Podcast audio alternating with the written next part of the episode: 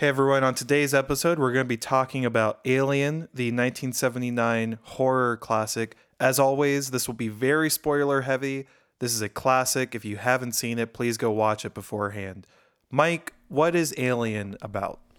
Well, John, Alien is a movie about what happens when three of your favorite things a cat, Big Pharma, and the guy in the gimp suit from Pulp Fiction team up to scare, hunt, and pick off a group of space miners that are somehow more ill equipped for their job than the team formed in Armageddon. What ensues is a Freudian cat and mouse masterpiece of the sci fi horror genre that will leave you terrified, at times confused, and always at least a little bit aroused, making it fun for the whole family this holiday season. Welcome to This Film Could Be Your Life. It got better the second week. I think it's all going to be better.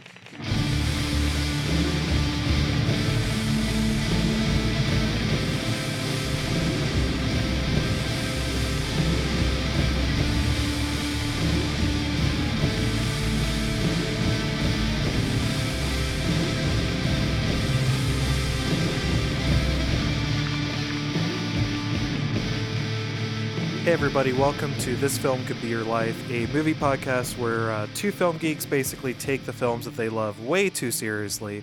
My name is Jonathan Devine. I'm joined, as always, by Mike Overstreet. Hello.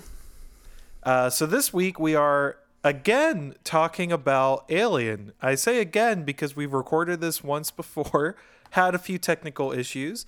But if there's ever a movie that it's, I'm perfectly happy to keep going over Alien would probably be it. This is a 1979 horror classic directed by Ridley Scott, pitched by him as Jaws in space. This was the second movie he'd ever made, or sorry, ever directed. Uh, the third movie he directed was Blade Runner, which is quite a one-two punch. We talked about Blade Runner in the very first episode of this podcast. Uh, two of, I think it's safe to say, two of our favorite movies, right, Mike? Oh yeah, definitely. Uh, what is speaking of which, what is your history with Blade or sorry with Alien? Well, this franchise is interesting. It definitely falls under the franchise or the common theme in my life of I saw this movie uh, way too young. Well, really, I saw its, it's, recur- it's starting to become a recurring theme with you, actually. Yeah, yeah, yeah. My parents were fantastic at this sort of thing you know, Pulp Fiction, Blade Runner, this. Uh, I had a rich, rich childhood full of lots of uh, texts that were definitely appropriate for my age. Um, sure. But but this is definitely one of them. Uh, well, really, like I was saying, its sequel is. I saw Aliens before I saw Alien, and I think I saw it first because my dad convinced my mom that it was somehow less violent than Alien, which is a really bad take in hindsight. Like probably yeah. one of the worst takes there is. Um, but he was able to get this so many other adjectives that would have actually fit. Yeah, yeah, like, like, that's the one that I'm like, no, I, I, don't know about that one, Chief. Yeah, it was. It was. I mean, you know, he was doing his best. Um, but but yeah, he so he convinced my mom to let me see it. I saw it probably. I mean, eleven or twelve. I was definitely younger than thirteen, and it scared the living hell out of me. Uh, so much so that for weeks I went to bed with my blankie over my face because I was afraid oh. of the face hugger uh, coming into my room at night and laying eggs in my chest and killing me.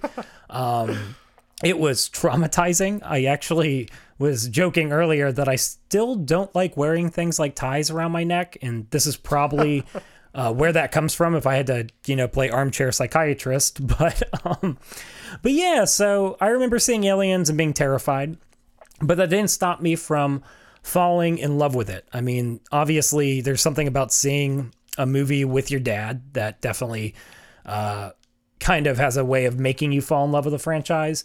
But I think what I really fell in love with was all things xenomorph. Like I loved the way the alien looked. I loved how cool it was. It made it made the coolest action figures. I bought all of them. I mean, I remember getting every single alien action figure I could.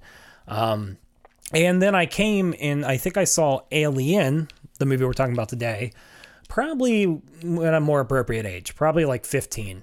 And I remember for the longest time, Alien was way lower on my list of Alien movies. Um, definitely lower than the sequel. It was even probably below things like Predator. Uh, I think that was probably a mix of two things. I associated Aliens with, you know, watching movies with my dad, but I also just, I mean, Aliens is a super cool action movie. And thus, as a young person, that was what drew me to it. And Alien felt kind of slow, honestly. But um, as I grew up, and really as I got into college, I came back through these movies, and my entire hierarchy has like completely flipped since then. I actually think Alien is by far my favorite of the franchise now. And I think that's because at some point I remember having the realization that this isn't an action movie. This is a horror movie. And that small uh, genre flip just changed everything because this is a very slow action film, but an unbelievably brilliant horror movie. In fact, it's probably Sure. one of my favorite horror movies ever made, if not my favorite. So uh, I just adore this movie. I think it's a masterpiece of the horror genre. Yeah. Yeah, in, in many ways, I think my story is similar. I, I was mentioning earlier, I, I think maybe a lot of guys our age first encounter aliens. Uh, there's a lot of reasons for that. For me, I was a huge James Cameron fan for a long time. Uh, Yeah. Also, I don't actually love horror movies usually. And so everyone said, well, the second one is a more of an action movie. The first one's really a horror movie. Uh, also a bad take, by the way. The second one is absolutely terrifying and scared the hell out of me. But I did love it, despite being just despite it terrifying me. Um, so yeah, I definitely encountered Aliens first. I really loved it. It took me a while to get to Alien. I was surprised when I finally watched it that it wasn't. In some ways, it wasn't the horror movie I expected it to be. I think I was conceiving of more modern horror movies or, or a lot of Sure, more sure. kind of gore focused horror movies. Certainly, Saw. Alien can dish out the gore when it wants to, but mostly it's very reserved. It's more Hitchcockian, right? It's it's more Yeah, about yeah. suspense and and atmospheric dread and and those kinds of sensations than straight up just you know gory, horrifying imagery. Uh, and yeah, I mean, same thing. You know, I I immediately I just fell in love with it. I really recognize I think that it does so many clever things to you, the viewer, to make you feel this sense of dread. Uh, Yeah. and, and more stuff that we'll talk about, but it had a huge impact on me. Uh, I, I don't know if I would call it my favorite horror movie. It depends on if you define Jaws as a horror movie. Um, but it is certainly way up there for me. And to be fair, I haven't seen that many of them. Uh, Yeah, yeah, But with that, let's get let's get into it. So we actually separate how we're going to talk about this. We're going to start with why this movie works, and then go into why this movie doesn't work. I don't know if we'll have that much to say about why it doesn't work or what holds it back. Uh, and then we have some stray thoughts, and then later on in the episode, we'll have some essays, some monologues to talk about. Uh, but to kick things off, why does this movie work? I have several points I've written down. If you don't mind me going first, uh, Take it away. the first, the the biggest one I wrote down in all capital letters is the pacing of this movie, because the pacing of this movie is so so brilliant to me. I don't think Yeah, I realized, I don't think I remembered until the most recent time I watched it that the iconic, deeply terrifying scene when Kane, when the chest burster kills Kane, right? That Yeah, happens almost exactly halfway through the movie It's crazy. which is really gutsy. That means the entire first basically hour of the film is this slow build up, right? No one dies, no, you know, things happen, but mostly it's it's just very much building the characters, building the atmosphere, building the tension, and you have to get a full halfway bef- through the movie before that tension starts to explode. And then of course you have the second half of the movie where it just it just becomes this this terrifying fight for survival. I don't think I remember that at all. And No, yeah, dividing it like that I think is so brilliant. What do you think about the the pacing of the film? Yeah, no, I think it it was definitely the thing from this movie that was most misremembered by me. Like in my kind of in my recollection of it, even now, I, I thought that it got to the scene with Kane so quickly, right? And Yeah. that the xenomorph is chasing them for most of the film. And I just, I mean, I had forgotten how long the scene of them exploring the planet was, um, which is very meandering, you know, very much kind of like a slow walk through the universe. But I think what really caught me off guard was that the first half of this film is like you can almost describe it as an a, this excellent banter around a table buddy movie. You know, Yeah. there's just a ton of investment from Ridley Scott in this early um, accumulation of scenes in which it's just people talking or joking Yeah. with each other or just being normal human beings. Um, I mean, there's like the really great moment where Brett keeps saying right to everything, you know? Yeah. And there's any number of scenes where they're just bickering and messing with each other. And he just spends way more time than I remembered investing in the average Joe ness, in the um, average conversation of these characters, which is a hugely brilliant thing to do because it has such a high payoff when he starts picking them off one by one, right? Yeah. So the slow beginning obviously sets up the horror at the end to be more shocking because it kind of lulls you into a sense of, um, I don't want to say def- surrender because you still are on edge a lot, but you certainly don't expect what's coming. It's definitely lulled you to sleep a little bit, um, which I'm sure we'll talk about how that plays into it. But but even more than that, what it does is it makes it so when he starts killing these characters, you care so much more than these. Honestly, the the depth of the characters gives them any right for you to care about, right? Yeah. Um, like you shouldn't care when a character like Dallas dies as much as you end up doing because of how much time he invested in him in these small ways over the course of an hour of this movie. So Yeah. that I don't know, that really surprised me on the rewatch. And it's something that I, I also was very impressed by from a, a, a directing standpoint. Yeah, I totally agree. I yeah, it's something I hadn't remembered just how much you get attached to the characters. That is super important. Uh, can we talk real quick just about that one scene where Kane gets killed? Because I, I just the the thing I forgot is the whiplash of tone when Yeah. it starts out. He's woken up from the coma. He's all happy. He's like, "Oh, I feel like I've, I've a little head, a little hungry or whatever." And they're like, "Oh man!" And suddenly, the movie gets brighter in that moment than any other time in its two-hour runtime. Suddenly, yeah. it's it's almost like a it's like a Christmas movie. They're all just so excited. They're they're joking around. They're eating the meal, and then he starts to cough, Yeah. and the way that the tone suddenly becomes just a little ominous and then very quickly gets very very horrifying i cannot imagine because obviously i knew that scene was coming because it's one of the most famous scenes in film history i cannot imagine watching that the first time not knowing what was about to happen it sounds I didn't know when I was a young kid. I didn't, Didn't- know. I didn't mean, know that. I absolutely Yeah. had already because I was I in my twenties, so I already knew of that scene. You know, No, yeah. I mean, it, it was. no, I did not know. And yes, it's terrifying. Can confirm. I actually feel way more bad for for thirteen year old Mike or whatever now. Uh, yeah, I was tra- again traumatized, deeply traumatized. But um, that Was it- actually, sorry, Yeah, go ahead.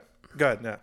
but no, that actually really brings into something else that like I really think works so well in this movie, which is it captures because of how much time it invests in these characters and builds them out. It really does a pr- powerful job of capturing what it would be like to be an average Joe like this in a situation this horrifying, right? And that scene is a is a perfect example because the movie really over and over again shows these characters in these situations where they're at a total loss of what to do. I mean, it's just like they're totally confused by the insanity of what is currently taking place around them. And I mean, and really the film kind of in the same way that it, it starts slow in these other ways builds that confusion slowly too right? They get to the unknown alien planet. They're obviously really confused about the various things they're dif- discovering. And then it slowly starts to build and like there's these slow discoveries of just any number of small details that they have no idea what to do with. Like when they first cut open the facehugger and acid blood comes out and everyone's just like well, I don't know what what is this, right? and and what I really noticed this time that was really cool was they have this way where the characters ask questions in that first half of the film that the film is going to answer in brutal ways in its second half, right? Like you'll have Yeah. a character kind of pose to the someone else, why is it keeping Kane alive while it puts him in a coma, right? Or why does the face hugger fall off his face and die? Like, what is the purpose of this? And it doesn't provide answers, but everyone's really confused by the bizarre patterns of behavior that make no sense for an average person. And all of that builds to that climactic dinner scene, right? He wakes Yeah. up, like you were talking about, it's like a little sliver of joy. It's Christmas morning, like you were saying. And then it just, the exploding chest is so terrifying. And I actually caught this on this rewatch, but there's that moment where blood comes out the first time and everyone freezes, right? Right. It's just like no, it, it- you actually the actors.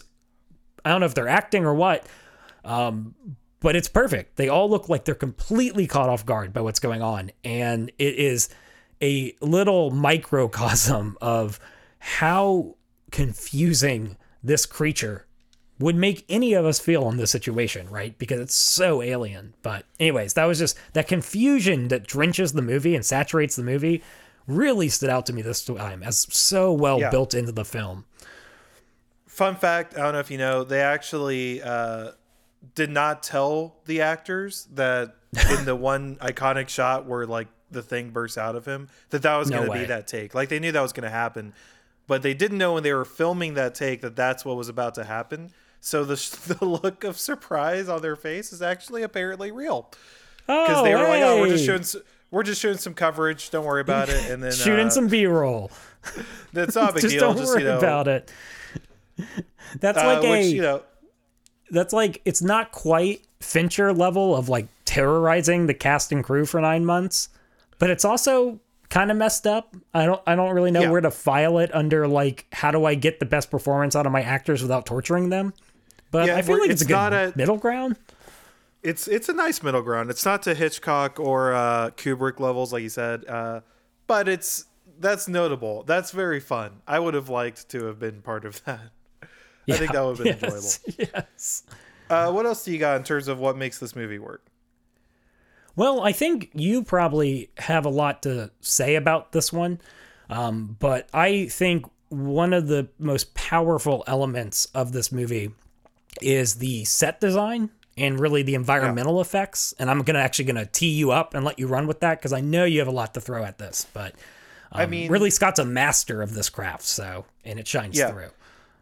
I mean, the thing about Ridley Scott, I remember I was reading one of my favorite film critics, and he said the two things you have to remember when talking about Ridley Scott are that he started as a production designer and that he wasn't, I think he was 40 when he directed his first film. So he'd been working on films as production designer, but he was 40 when he made his first movie. Uh, and I think that you so see there here the effects of that in terms of he has a clear vision, he knows how to execute it, and it's so assured. I don't know if there's ever been a second movie in someone's filmography that is so confident in what it's doing. I have to think. Jaws was Spielberg's third movie, I think. Yeah. So that holds. Um, so for a second movie, I think this is quite this is something really special. Um, but yeah, you know the way that the the look of this film, it is uh, this sort of it's hard sci-fi. It's it's sort of reminiscent. Star Wars came out three years before this, but honestly, it feels like it came out forty years before this. This movie Yeah, sure. uh, borrows so much of that used aesthetic, that that sort of future, but not like slick and shiny and everything works great. More like worn and beaten up and kind of cruddy. Uh, but it goes a thousand more miles with it, and it uses. And I think that the important thing is it uses its set design to further the the goals of the film, to further the way that you know the way that it increases the dread you're feeling, the claustrophobia, Yeah. The sense of being in space with no nothing around to help you. Uh, that they are trapped in here with this thing. Uh, it's not like I said. It's not this glorious open spaceships with everything white and pristine. It's it's gritty and it's dark and it's dank and it you know the sound is all these pipes running everywhere and these chains clanking and uh, yeah I, I I could go on and on but I think that the way this movie succeeds it succeeds for a lot of reasons. Uh, it'd be it'd be hard to think of one better than just the the entire production design of it, the way it looks and sounds and feels. And of course, Scott's a master at that. And even when his movies were way worse, which they definitely got way worse, he was usually still pretty good at that aspect of it. Yeah, yeah. No, I mean, I think I was really struck, and you kind of just hinted at this. I was struck at kind of the dual, the dual purpose of the way that he designs the set and really kind of technically builds out this film. Uh, yeah. And the dual purpose being that it teaches you about the world as much as it makes you feel what you're supposed to feel about the world, right? Yeah. Um, it, it, there's the way in which he uses shadow, like you were saying, uh, the claustrophobia of it, and and how you're constantly kind of feeling that there's nooks and crannies, that there's something lurking, uh, that nothing feels safe. I guess is the the overwhelming feeling that this movie always gives me from the way it is shot and really from the way it's designed, right? Yeah. Everything is cramped, everything is dark, everything is foggy, unknown, right? Which really allows it to ramp up the cat and mouse effect kind of to the millionth degree, right? You're constantly afraid that around the next corner or in between the that shadow over there is actually the beast or the monster, the alien, right? Yeah. And there's something really yeah. technically proficient in that, which is it, he makes you feel what he wants you to feel just by how the place looks, right? Um, and how it's shot, which is always a sign of a master, kind of in this game. But but yeah. I also like what you what you said, and this is what I was kind of saying with the hinting at. And we had talked about this previously, but it also teaches you so much about the world that these characters find themselves in, or I guess the future, um, mm. without hitting you in the face with it, right? Yeah. There's the junky, rundown spaceship, which teaches you a lot about the corporate world they find themselves in. like they live in a universe in which corporations who do not care about them at all certainly do not see them as anything more than property, right? Who will spare pretty much all costs when it comes to human life. They don't really care if you live or die, but then yeah. will spare no expense whatsoever. Um, the moment that they come across something that they can monetize or this weapon, right? Yeah, and, one of the great, of, one of the all-time great horror moments in a movie to me is when she reads uh, the screen that says "crew expendable" as its last line. Yeah, and and yeah. you so instantly know, okay, this is that kind of organization. Yeah, again, this is that kind of future. Exactly. Yeah, and and that's all built into like the crummy computers they're using, right? The yeah. the way that everything's breaking, that they're constantly having to hit things to make them work again, right? Um, every layer of it is teaching you about the system or the the future they find themselves in without telling you that that's what's going on, right? And I even think I was thinking about this in relation to aliens of how you know, in a really powerful way he doesn't take the easy out and I'm not trying to belittle James Cameron. I know you love him. But there's yeah, like this easy out that we see in Aliens, which is that you give a character all of this information and all of the personality of the evil corporation, right? A swarmy, yeah. evil little man who is kind of telling you exactly what the plan is and how much they don't care about you and that they're going to sacrifice you and literally becomes the personification of the universe in terms of this corporate element. Yeah. And none of that's present in this movie. And yet you still get all of that just from the way that this set piece is designed, from the way that the film plays out, from the way that it that it shows us technology and shows us the willingness of uh, whoever is paying for this operation to get rid of the cargo in the pursuit of this alien, to get rid of the human lives in the pursuit of this alien, to basically spare nothing to try to get this alien back to Earth, right? And I, I just think that's a brilliant move. I don't know. Do you have any thoughts on yeah. that? Well, I mean, it's funny because the I think the movie comes almost close to that character, which is Ash uh, in the scene where where Ash is, uh, you know, uh, disag- or, or telling them about the fact that the corporation wanted to capture this life form, and and he's talking in those amazing terms about how much he loves this thing, uh, this terrifying yeah. thing. Um, but th- but even that is telling of what you're talking about, right? That instead of just having it having this side, you know, corporation evil character be just this sort of like, oh well, it's just some guy who's like ah, we care about money. Instead, it's this android in this weird twist of the movie that, like I said, is like devoted to this thing, like actually loves this thing because he's so Yeah. because he's so fascinated with it. So it, it it does functionally the same thing, but it's such a more interesting way of doing it, um, and more terrifying for what it's worth. So yeah, I think yeah, it's a, it's a great way of doing it. it's not like a personal evil, right? It's it's Yeah. The it's the looming idea that there is a corporation that will never meet you that has a spreadsheet that determines what profit margins are and then you fit into that spreadsheet and where you fit in determines if you live or die essentially and it doesn't care about you it doesn't think about you you are just like a number in this far larger set of numbers that it's using to basically Yeah. calculate its annual year-end statement, right?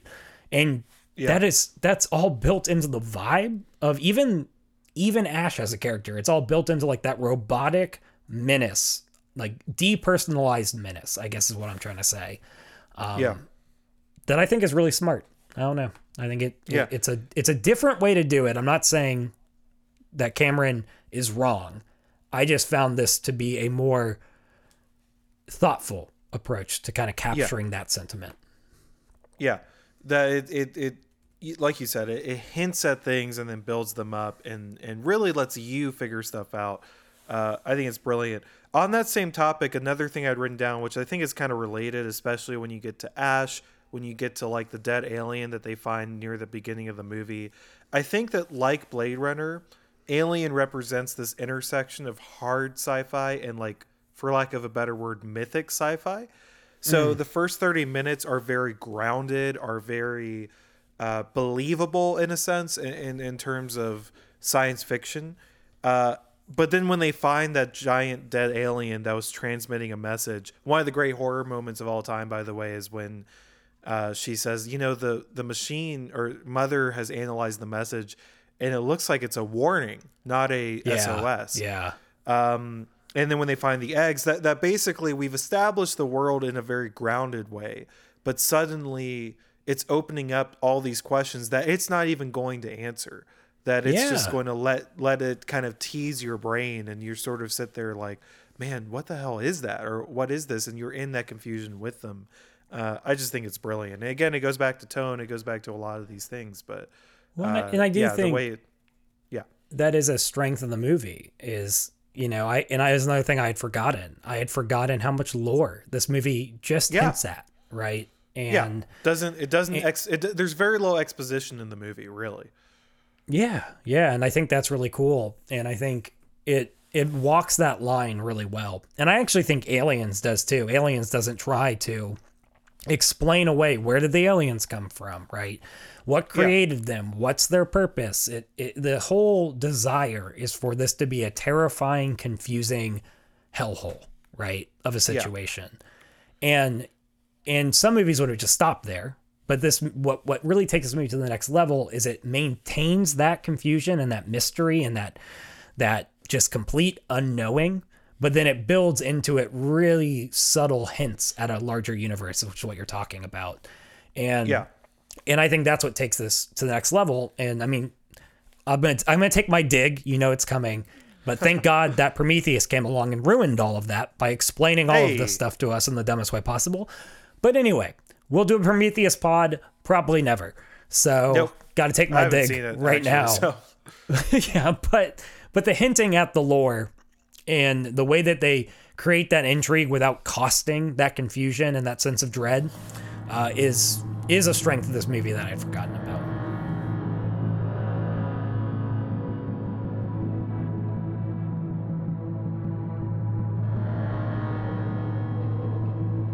Uh, something else we haven't talked about, by the way, and this gets into Alien and Aliens, which we can't step on Aliens too much because I'm sure we'll do that at some point. Uh, another huge reason why this movie works is the I wrote down emergence of Ellen Ripley, action hero slash badass. Yeah, Uh, in general, Sigourney Weaver, so uh, it's well known now, but you know she wasn't actually. Uh, she was pretty much unknown at this point. The character act- also famously was not actually necessarily a female character. None of the characters were. I don't know if you know that. They were Hmm. just in the script. They're all just last names. Um, whoa. and so, and that was purposeful that they said, so we can cast whoever we want. We're not go- doing it based on how they look or what gender they are or whatever. We're just gonna, you know, cast the best person for the role. And so that's how Sigourney Weaver got uh, Ripley, who became Ellen Ripley after she was cast. Um, obviously, it, kind of does the Hitchcock thing, the the psycho thing, where she doesn't emerge as the protagonist necessarily until over a, three quarters of the way through the movie. I would say Yeah, Uh, yeah. the way that the character you know there's this schadenfreude of she is right so often in the first part of the movie and it takes it's not until the end that she's sort of vindicated really because she she's the one who keeps being the voice of no we have to do the right thing. We have to you know follow the protocol of leave, of not bringing in a foreign substance into the ship. We have to uh, take action proactively with this this and this and she keeps getting ignored until she's the only one left alive. Um, which is so such a uh, it's going to come back over and over again with that character but uh yeah i mean she's so good in this movie and and i just love watching her do anything and the Yeah. same thing with aliens obviously i don't know if you have anything else to add with ellen ripley other than she's awesome No, I just, I wrote uh, Sigourney Sigourney Weaver, what a god, with my Yeah. note on her. um, I do think it is interesting that this movie does not necessarily make her larger than life. You know, she's Yeah. far more of a runner and a survivor in this movie, and I actually think it's one of the cool. Um, I guess you would say hard right turns that Cameron builds into the sequel, which is that he says he sees something in this character that I don't know. I think is in this movie, but not really emphasized in this movie. And he sees that, I guess you would say, warriorness of her, and then says, Yeah. "What if we made this character an action god?" Right? yeah And let's run let's and I run think that's what that yeah, and I think that's what makes it like such those movies such good mates. It makes them such a good pair. Um, because in this movie, I mean, her acting is probably even better than the second one. That's probably not fair. That's probably great in both. But she plays a lot more fear. She plays a lot more terror, a lot more into the confusion of the entire film, um, and does so in such a powerful way. I mean, yeah some of the acting she does in this it, with her face in this movie is next level bar none for most of the sci-fi genre right yeah and Um, but and yeah it I definitely mean, she's a god Yeah. I think it definitely I don't know if I would rule on better or worse in this movie versus the next movie. I think the character gets fleshed out a lot more in the second movie, which she has going for her with that. Um cuz in this movie ultimately she's sort of like the last girl in the horror movie, right? Yeah. The the, the Yeah. trope of of the one moral person who lives to the end. Um and so and then, so I think it's really impressive how much she does with that.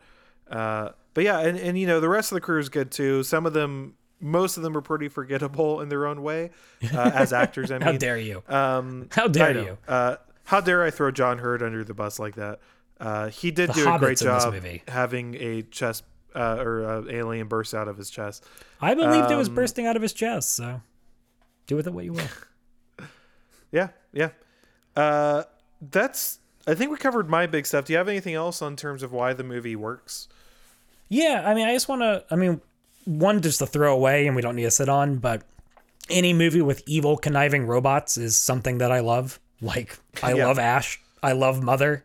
It's just the best. Uh, space odyssey stuff is it's just the best. I'll just leave it at that.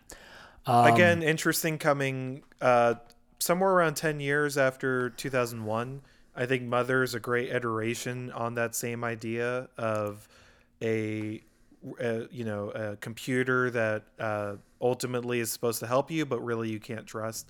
Uh, Yeah, It's good yeah. stuff. Anyways. But yeah, I think I think the the main the the two big things I have left. I mean, we'll start the first one, which is I want to spend a little bit more time with two of the really cool horror elements of the movie. Um, I love the way that Rid- or, uh, Ridley uses the camera angles in this movie, especially the over the shoulder shots.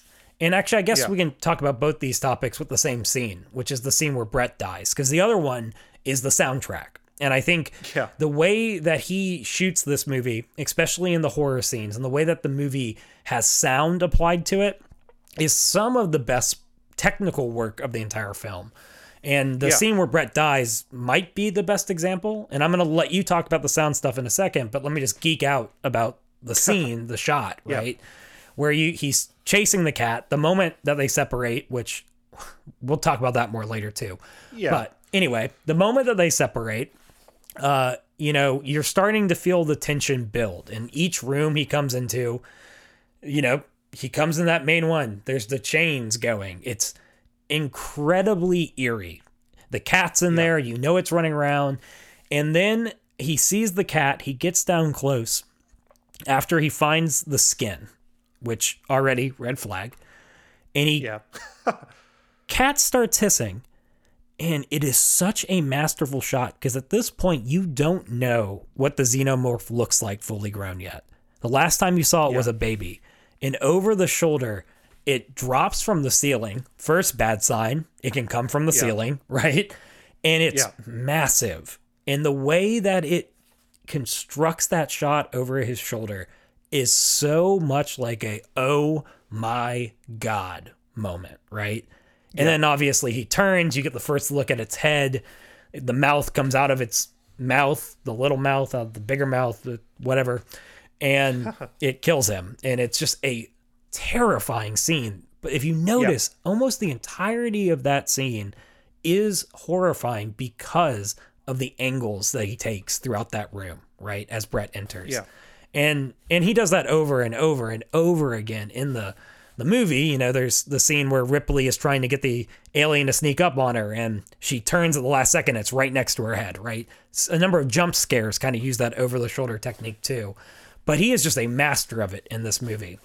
And he combines those shots with some of the best sound effects and soundtrack stuff I've seen in a sci fi movie, which now take it away, John. Nerd yeah, out. I- Do your I'm- thing. I'm there for all of that, and yeah, I think so. That scene's a great example. Uh, I I mentioned this a little bit earlier, but uh, there's no music in in that whole scene, right? And so it's all these other sounds that are uh, kind of going around you and around the character. It's the pipes, it's the the water falling down the shaft, it's the chains, um, it's the dripping, slicking kind of wetness of everything. Uh, it just evokes so much. Your brain is just going Yeah. crazy because you're hearing all these horrifying things, and it's just filling it out with all the details of whatever monster is in the dark. And then, of course, there is a monster in the dark.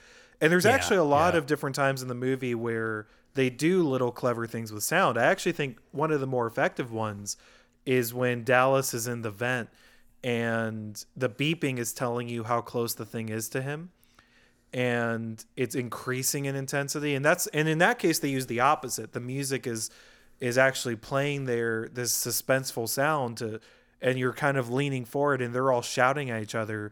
And once the alien gets him there's that sound. We'll talk a little bit about maybe the design of it when you see it but whatever the alien gets him and then it goes to silence and Yeah, there's nothing yeah. the music stops the beeping stops they start talking because they're terrified but notice how it's flipped from before. Before it's silence and then suddenly noise and then suddenly silence. And this one is noise, noise, noise, noise, noise, silence. And he does Oh, different cool. ways of using, yeah, the different ways that he uses sound to ultimately do the same thing, make you terrified. But by switching it up, right, it keeps you invested and it keeps you, uh, yeah, just just in you know terrified the whole time. Yeah, so we've somehow gone this far without actually saying the name H.R. Giger or talking about the alien design, yeah, that's not a good is- look. which is really bad because it is singularly the most iconic thing about this movie. Prob- probably, in in my in our defense, I think my reaction to it is like it's so embedded in popular culture that I almost think there's not much to say about it. It is so otherworldly, so primally terrifying. It's this thing you can't reason with. Yeah. It's such it- yeah, it's just a perfect design. I, I don't know, what do you have? Yeah, no, I mean, and I'm going to talk about this in my monologue, but it's truly a perfect example of like otherness, of being not human, right? Um, Yeah. And I mean, each step along its evolution, like the face hugger, which in its own right is a heck of a design where it has like the lung sacs on the side, on its outside, the snake tail tightening around its throat. Like the whole thing is just freaky. I've already talked about how much it traumatized me. But then there's like the actual full grown hunter. And we, like you said, it's it's iconic, iconic, right? Yeah. And the way that they introduce it really feeds into that confusion theme. By des- by its design, it builds into how confused you as the audience and the characters in the film are supposed to feel about this entire encounter, right? It's a baby, and then you find the shed skin a few hours later, and then you see the size of it, like we were just talking about, and it's massive.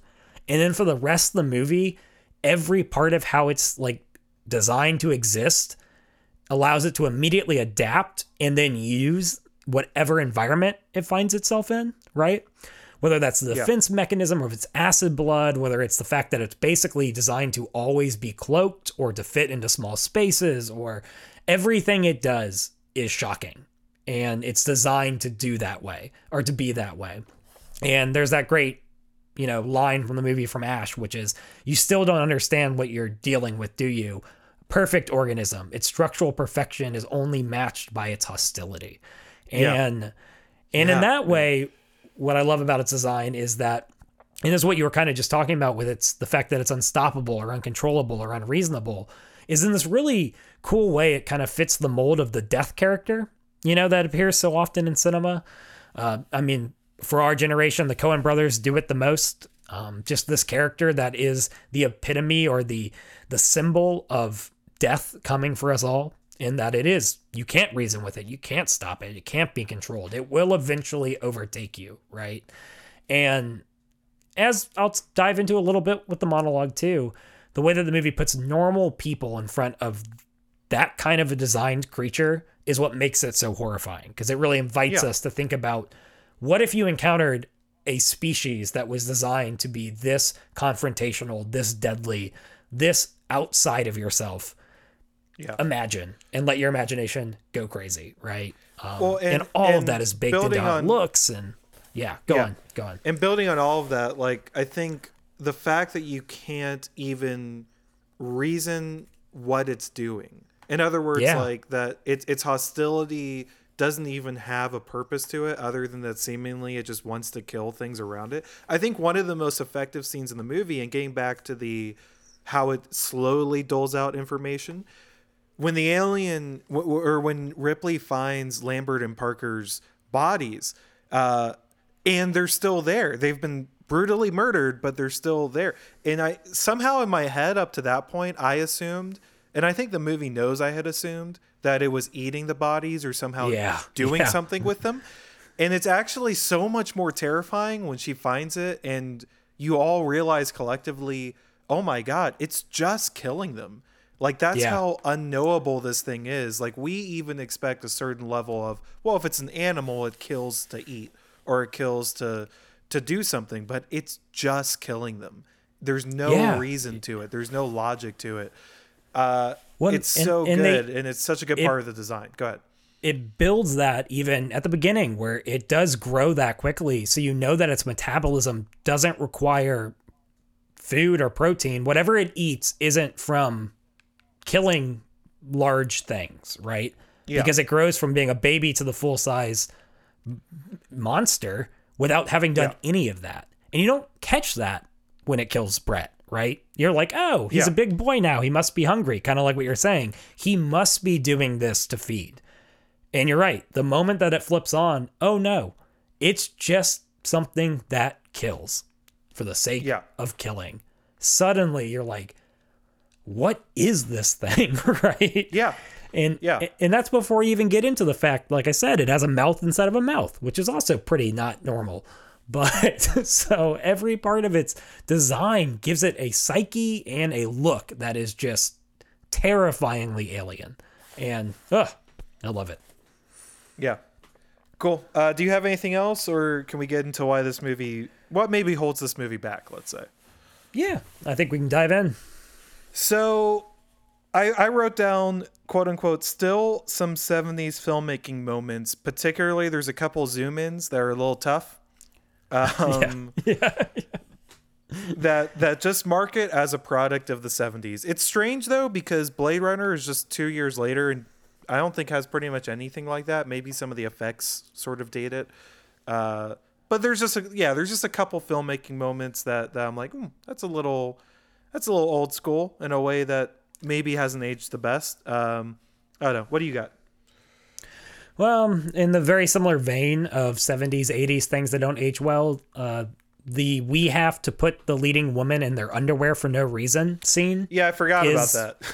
Yeah, really, you're just like, what, what, why? What's happening?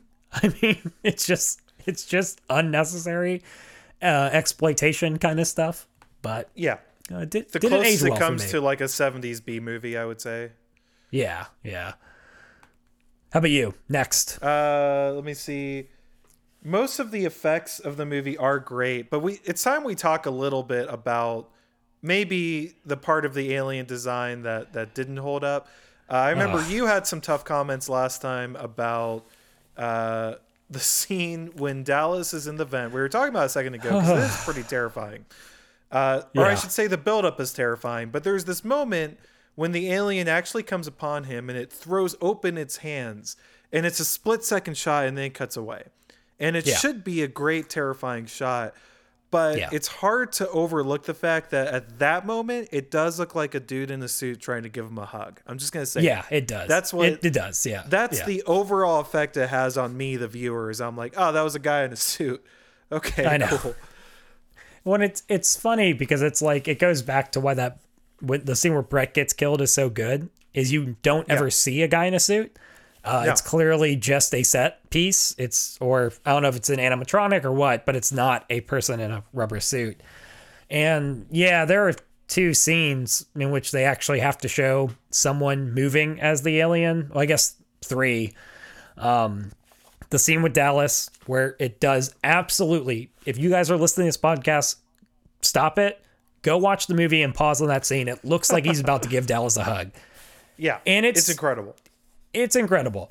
And same thing later. Uh, there's a scene where the xenomorph is moving to kill Lambert and Parker, and in that scene also combines this with like this weird slow mo motion effect where it's like gliding and there's a very mystical song playing in the background.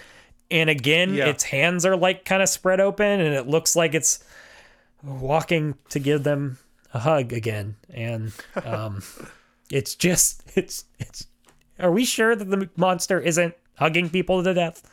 Like that that's not what's happening here. Uh, and Yeah. then I'd be remiss to not talk about the scene with it uh, flopping at the outside of the spaceship after Ripley kicks it outside. That's the one that that sticks the hardest in my brain in a bad way. yeah. Um, yeah, that that's when it just goes full on. Okay, this is a dude in a suit. This is Yeah. This is a a Yeah. seventies you know uh, movie, and that's a guy in a suit flopping around. It's a great monster design, but and, and that's also for what it's worth. Where Aliens, I think, most surpasses it. Uh, not because it isn't guys in suits. It, it, it still is but they get around that by I think the way that Cameron shoots the movie, the fact that he makes them faster and more of them and more terrifying in that sense. Um, that's where I think Aliens kind of comes into its own in a good way. Well, and Uh, and it's also kind of like Aliens overloads you with a ton of them, right? Yeah, And yeah, what's hard with this is you're you don't see the alien very often at all, and and it's very disappointing that when you finally do, it's like dude in a rubber suit trying to hand out hugs. I mean, it's just it's just like the reveal, and you're like, uh, oh, okay, like oh, Cool. that's a that's the dude from like, Pulp oh. Fiction. Okay, yeah. You're like, okay, I, yeah, sure. Good Hey, the one there, gimp's here. Mr. Scott. Well, and it, Oh, it's it funny because it's it's another it's another connection to Jaws, right? Where yeah, uh, the best thing that ever happened to Jaws is when you know the giant rubber shark broke down, so you don't see the shark for most of the movie, and Yeah. the terror is wondering what it must look like. Oh, it must be so massive. It must be such a monster, right? and then the scene where the shark gets on the boat, it, you're like, that's just a big rubber shark head, and that's Yeah. not that. That's That just not that scary. so incredibly right? fake. Yeah. Um, and I think that's just a 70s thing. Maybe file that under 70s, 80s too, where it just doesn't. They don't have the technology to really deliver on that creature in the way that Yeah. he probably would have wanted, right? And again, there's something brilliant about that because tr- in the effort of working around it is is where they make it so effective. Uh, but Yeah. at some point they have to stop working around it, and when they do that is when maybe it's aged a little bit. Um, the only other thing I wrote in terms of what maybe holds the movie back, and I, I would be open to being debated on this. I wrote, depending on your cynicism, the stupidity, laziness, fearfulness, and childlike attitudes Yeah. of everyone besides Ripley may be considered unrealistic. Uh, I think we'll actually talk about this a little bit later, so I don't know if we want to go too much into it.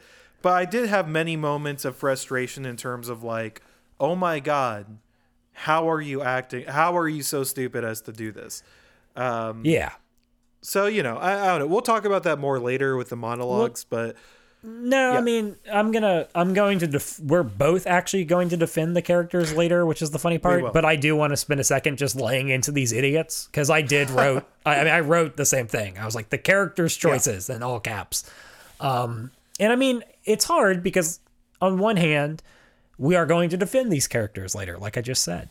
And on the Yeah. other hand, it's also common to the horror trope. Like these are very common horror tropes that are driving some of the character decisions. So you're like, I get it from that perspective. On the other hand, when the guy falls into the mystical egg pit and the egg starts coming alive and he just decides to hang out and see what happens, this I don't know. I'm not sure that's a smart decision. Or when they completely ignore Ripley, when she totally, in a, in a totally reasonable way, objects to bringing the dude with the alien stuck to his face back on board the ship, and everyone's like, Yeah. don't worry about it. Why are you being be such a? Why do you want Kane to die? And it's like, Yeah, ah, right. Like, I are don't you know if- are you sure? Are you sure? And then I mean, obviously, splitting up like anytime characters split up, what the heck are you doing? um yeah. It you you killed Brett. I mean, that's literally on them. I don't know what else to say about that. And then Sweet Lambert. Sweet, sweet Lambert. Sweet Lambert. Has anyone in a film responded worse to a crisis situation like ever? it's it's tough. Yeah, it's it's hard to think of sitting there and screaming. I mean, to be honest, it is deeply terrifying. So, I, in a sense, it works for the movie. But it's hard to overlook that it's like, wow, that is the worst possible reaction you could have, huh? Standing Yeah. there and screaming and not doing anything. And letting Uh, Parker get killed, like just basically yeah. getting everyone killed. It's like, oh, cool. In a cool, cool, sense, cool. you also want to say like, "Hey, Parker, what the hell?" Like, I know. I mean, I, I get it, but at the, I get it, I guess, but also it's like, so you realize though, if you don't shoot, you're both gonna die. So Well, like when he maybe there was runs a at it- of That's the best. just like when he does what? when he runs at it, he's like, "I'm Yeah. gonna tackle it." You're like, "Okay, good luck." And you're like, that that was the play, huh? That was that's what we went for. Okay. You had all that time to figure out what you were gonna do, and that's where you landed. Good I stuff, know. Parker. I'll run I'm just it. gonna die. We're this actually pretty close everything. now. We're actually pretty close now to stray thoughts. Did you have anything else substantive for what holds the movie Yeah. back or I, I have one more, and it's kind of like a two-parter.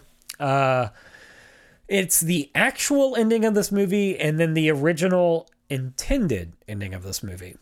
Um, which one do you want to hear first? so- Uh, so go ahead and do the intended ending because I think it's yeah, it's they're both notable and it's hard to Yeah. decide. Yeah. So yeah, go ahead. this this was something I read about when I was watching this movie on my Amazon Prime account, and it had just trivia popping up. Yeah. So it's obviously 100% accurate. Do not question it or look it up.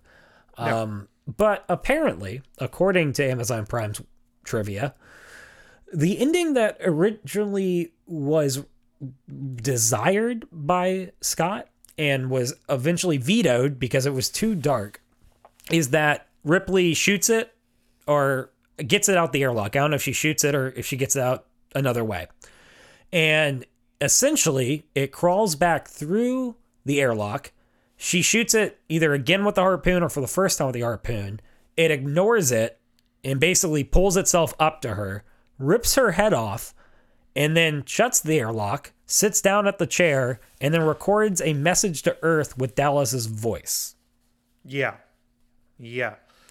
And What? it's now it's hard to say though. Part of me doesn't hate that. I'm just gonna be honest. Part of me is like I, I I actually I've I'm always a sucker for sad endings. I always like just when it's like especially when it's a horror movie. When it's a horror movie and it just doubles down on I'm not gonna everything's bad and it's not gonna get better. Um I think that among other things, we lose sequels with Ripley, so that's a huge negative.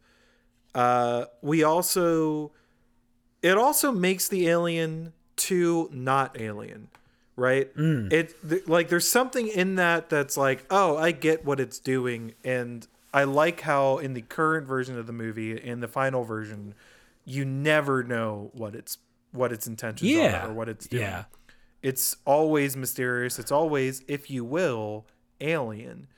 And so, uh, and so I don't like that it robs you of that a little bit. That um, that ending sort of maybe keys you in a little bit. Also, it would have been corny as hell.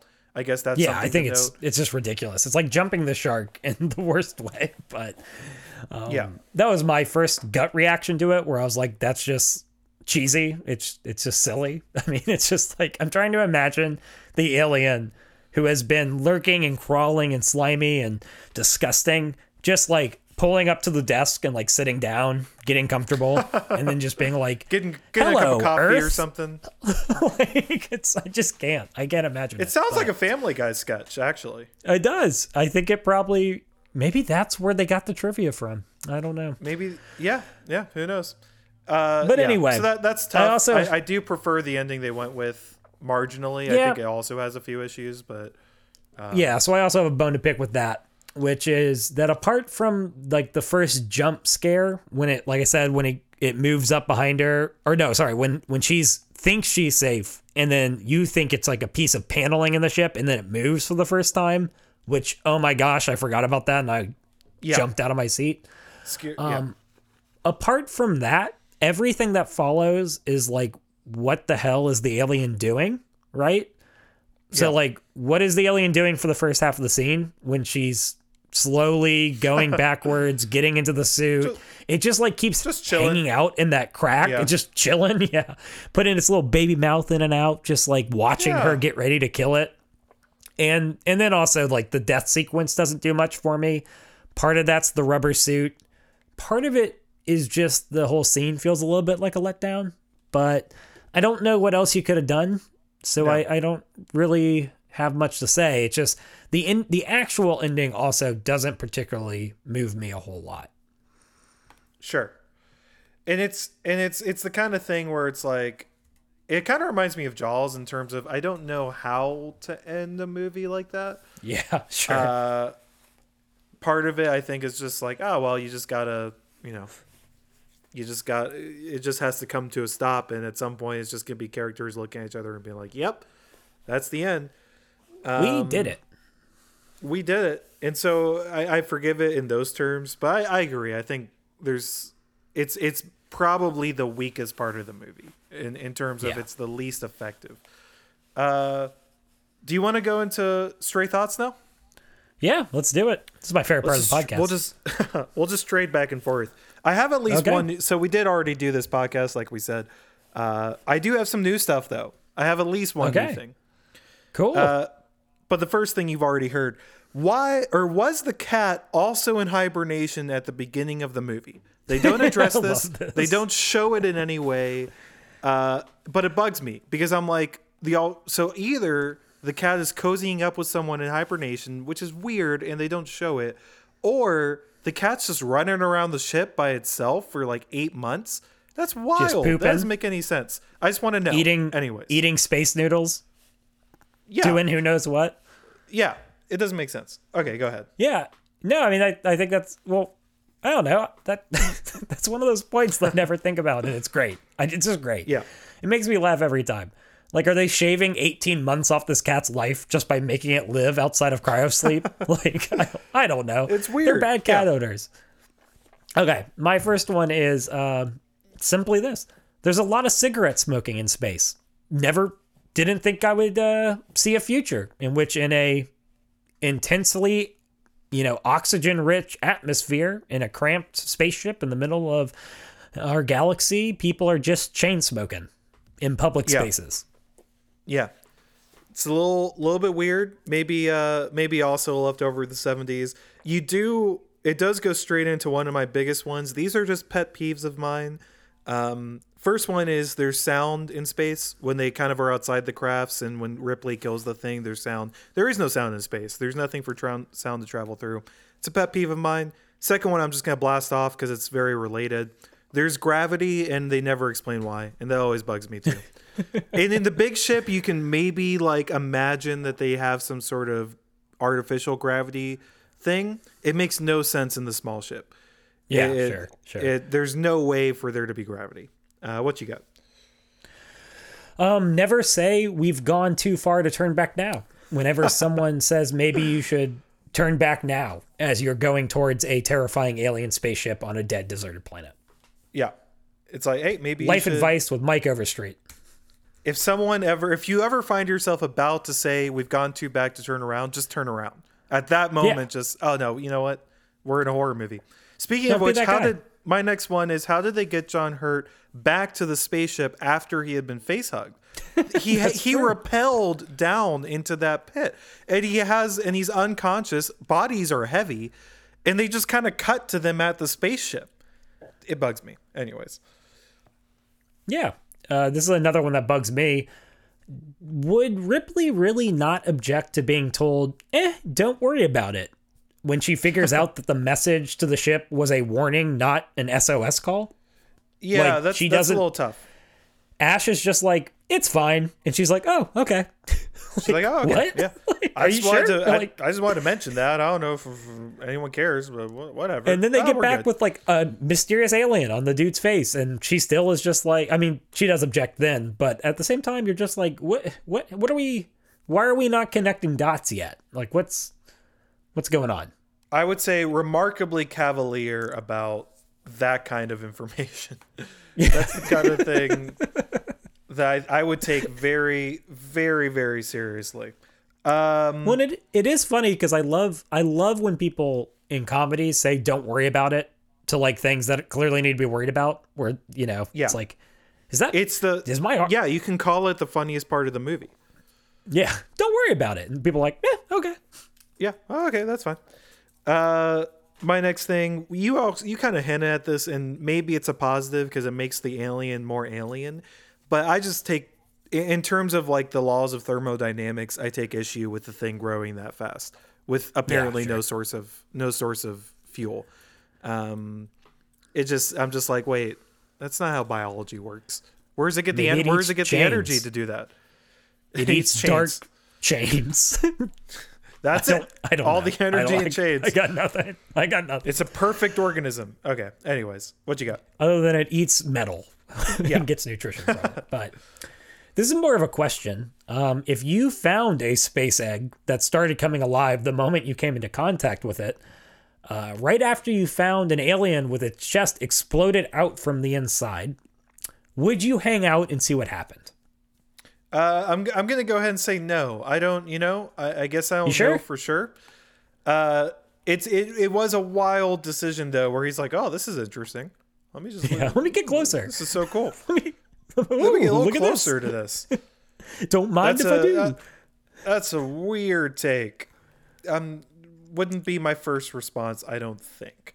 Uh, no. Okay. All respect to Kane. Yeah. Uh, Well. this is pretty much my last one. Uh, it's really just a note. There's a pretty well known theory that Ripley survives because she is the kind of the smartest person in the film. Like it's a slasher flick. flick. Uh, part of that theory too, or at least maybe it's kind of a slightly different theory I read, points out how every character in some way uh, manifests a stereotype about motherhood. um, Oh. where they're too kind or they're too uh, forgiving or they want to save someone too bad and all these different things. Ripley is the only one who never does, and that's why she gets to live. uh, the same theory, it actually comes from a fan theory about Predator that's the reverse, where every character in Predator represents some sort of stereotype about macho manliness and therefore dies, except for, I forget the, the Schwarzenegger's character in Predator, but he alone um, sort of doesn't do that and is rewarded by being able to kill the thing. I don't know. It's just an interesting uh, way of looking at it. I, I like the take that Weaver lives because she just doesn't give any Fs. Yeah, I that I think that's the best Except part. for about, about- it. Anyways, except for I just wanted to note it. cat. It's if you search for it online, it's actually a really interesting read. Uh, Yeah. anyways, I will. that, that's I all I got. one last one. This is kind of another pet peeve, and this is like more about the movie's logic, you know, within its own universe.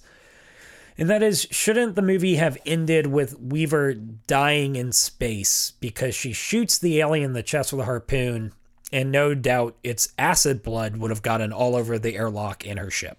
Because it then also splashes around and flops on it in its weird rubber suit. So, Frankly, where did I the could, eternal Yeah, logic? I mean, at the very least, wouldn't it have sprayed as it left the airlock, or you know? frankly, the acid blood is not is a concept which is introduced and then not dealt with nearly enough after that.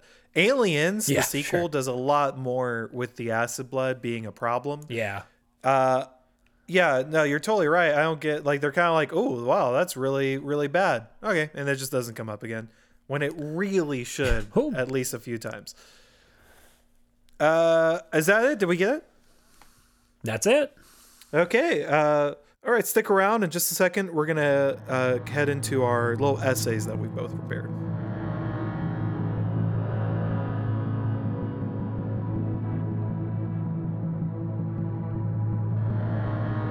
Hey guys, welcome to the next part of the podcast. Uh, in this part, we kind of call it talking points or monologues or essays. Basically, Mike and I have just each prepared our own uh, little essay talking or going more in depth into some part about uh, Alien and something about the repercussions of it and maybe, you know, analyzing something on a deeper level. Uh, Mike, I think you're going first this week, right? I am. All right, well, whenever you're ready, go for it. We aren't afraid of the dark because we think it might be empty. We are afraid of the dark because we are afraid it might not be. I have no idea where that quote comes from, and I'm ashamed to say that I have uh, no, I guess, willpower to look it up. But I've always loved it. And Alien is a movie about that statement being absolutely true. It's about what happens when the dark, empty, unknown spaces of our universe prove not to be as empty as we hoped. That, in fact, they are full of the worst possible thing we could ever imagine the alien, a creature of absolute terror and carnage, unstoppable in its rampage and uncaring in its brutality. One of my favorite creatures ever shot on film, the xenomorph. It is truly a great monster of cinema history, and one I've always been fascinated by. And I do mean always. Like I said earlier, I have loved the alien since I was a kid. I saw this movie way too young, again, like I said earlier. It's a theme from my childhood. And I spent my youth in essentially a childhood equivalent of a million dollars collecting every action figure I could find of this alien and everything related to it. I mean, I had them all. And it's hard to really nail down exactly why. The xenomorph just had this unique ability to both terrify and excite me. But more than anything, I think it's because the alien is truly perfect in its otherness, in its total inhumanity. Every part of it is designed to be totally unrelatable to us as human beings, and thus to make our humanity feel so uneasy. Sometimes it does this by just being gross. For example, the facehugger, which, oh my gosh, what a design. It has the lung sacs on the side, the snake like tail tightening on the throat of Kane, or the juices that seem to flood out of the creature's mouth when it becomes an adult. I mean, yuck. Other times, it's the xenomorph's monstrous, unexplainable qualities, most notable in each characteristic of the fully grown hunter. The way it looks is obviously iconic, but it's also wildly unsettling and radiating this sense of danger in how it appears and exists simply as a biological entity. It has a head and arms and legs, but the proportions are all wrong. The head is elongated, the fingers are these slender, almost claw like digits. It has no clear eyes or ears or vehicles for emotion. It's just a blank slate of death. And when wounded, like we are, it doesn't gush out its life force. It actually just gushes out more death in the famous acid blood. And then there, of course, is what we already talked about its growth, the speed at which it becomes an adult and seems to grow without actually consuming anything. It's why the scene when it gets Brett is so startling because you had no idea something could grow that quickly into something so monstrous. I mean, every part of this creature is so other than us. And I didn't even get to the fact that it has a mouth inside of a mouth, which you know, not the most human thing. Even more, though, I think what makes it so different, so other, so terrifying is its psychology. Nothing about the way this thinks or acts or behaves or processes the world is human.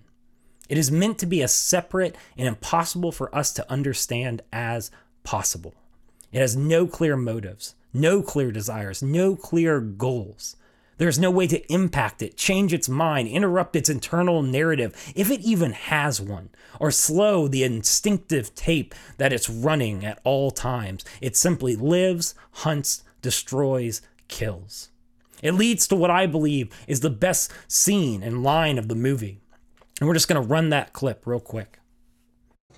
There's gotta be a way of killing it. How? How do we do it? You can't. That's bullshit. You still don't understand what you're dealing with, do you? Perfect organism. Its structural perfection is matched only by its hostility. You admire it. I admire its purity.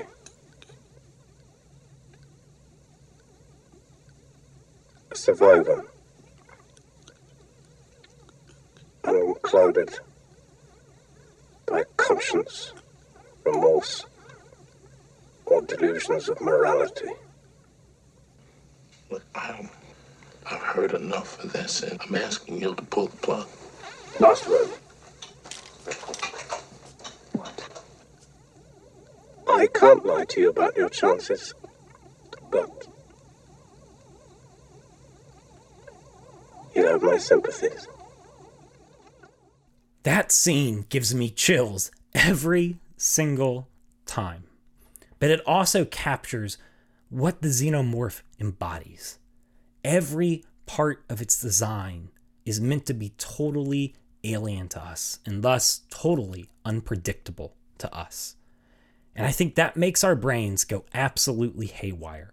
We as human beings have this ability to form, retain, and process memories. Memories that we use to create categories for people, places, things, events. And from those categories, what we do, what our brains just naturally do, is they try to develop predictions for the future. They take our past, stimuli that produced responses, causes, and effects, things that led to one thing and then the other. We take these, we apply them to the present, especially in areas of potential danger, and then we rely on them to try to predict what might come next, predict those potential futures, to see threats before they come, to prevent repeated wounds, to keep ourselves safe by being one step ahead. We are just wired to develop predictive minds that can run predictive models, those what if scenarios we run ceaselessly to try and protect ourselves, and we rely on those at the core of our being. They bring us so much comfort. And this alien, this monster, is so unnerving to us because it is by intentional design created to blow that up completely. It refuses to live in the boxes that our experiences and predictive minds create for it, which is bad enough. The movie also does something really smart with that, something chilling. Over and over again, it takes this enigma, this bucket of unpredictable chaos, and then throws normal people in its path as the central vehicle for how it creates the film's moments of terror. The horror scenes of this movie are actually pretty simple. They just show episodes where, through normal people, that part of our human brain just gets exposed as impotent over and over and over and over again. Kane going to explore the egg, never imagining that it could launch out a fully grown life form that grabs him and takes hold of him so quickly the acid blood seeping through their ship, coming to realize that they can't actually do anything to fight back against it without killing themselves. The scene around the dinner table when it bursts from Kane's chest and they all freeze, like we discussed. Brett turning around to see that in a matter of hours it has grown to a size bigger than himself. Dallas and the realizing that it's not only huge, but fast, quiet, stealthy, clever, impossible to trap like a normal animal, and totally adapted to its environment already. Even Ripley, over and over, realizes that all she can do is run and pray and hope that it doesn't reveal another aspect of itself that she never could have predicted, that will bring any plans she might have come up with to naught. Every natural, predictive response we can imagine, study to understand, stand to fight, run to survive. Each time the prediction proves futile, the pre- predictive mind fails and proves incapable of succeeding in the most urgent moments. It's like watching ourselves try to run the best simulations we could come up with, perfect models and predictions, only to watch them utterly fail us over and over again. Which makes this movie so fascinating for us as viewers. First, if you're like me, you find yourself repeatedly judging the character's choices. Why would you go in there? How could you freeze up like this? Maybe don't go in the air vent, dummy. But then, if you're actually willing to reflect on the total alienness of this creature and the insanity of how it operates, if you're willing to be self honest, will you begin to realize how arrogant and absurd those thoughts are? Because if you're willing to do that, it's pretty easy to reach one conclusion that in their shoes, we would have done the exact same stupid things.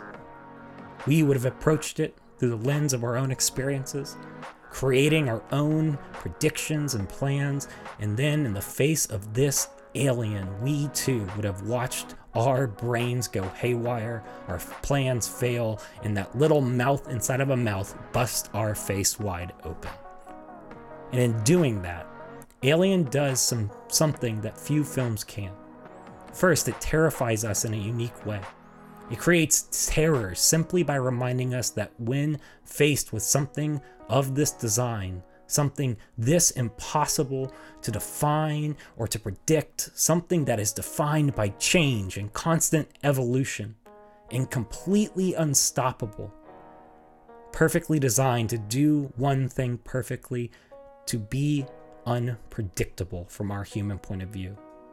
Well, it reminds us that with that sort of design, the thing we rely on the most to navigate our world would mean nothing and that we would be helpless. And that is freaking terrifying. But second, it's also, in a weird way, exciting. There is something thrilling about having that part of our human monkey brain turned upside down. To have a movie prove to us that this part of our humanity can not only be wrong, but can be left totally and completely useless. It's exciting in its absolute mystery, in its danger, and how it humbles us when we're willing to enter into it.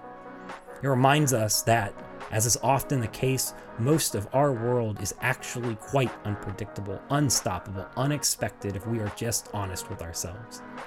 And it's exciting because it reminds us that through this part of our mind, we find that it might be a great tool for many things, but it's actually a pretty terrible master in our universe and can be a pretty weak God as well. And being reminded of that invites us to live in a space of accepting the unexpected and responding to reality as it is, A space that, though true, is nothing if not terrifying and exciting, horrifying and thrilling, human and alien.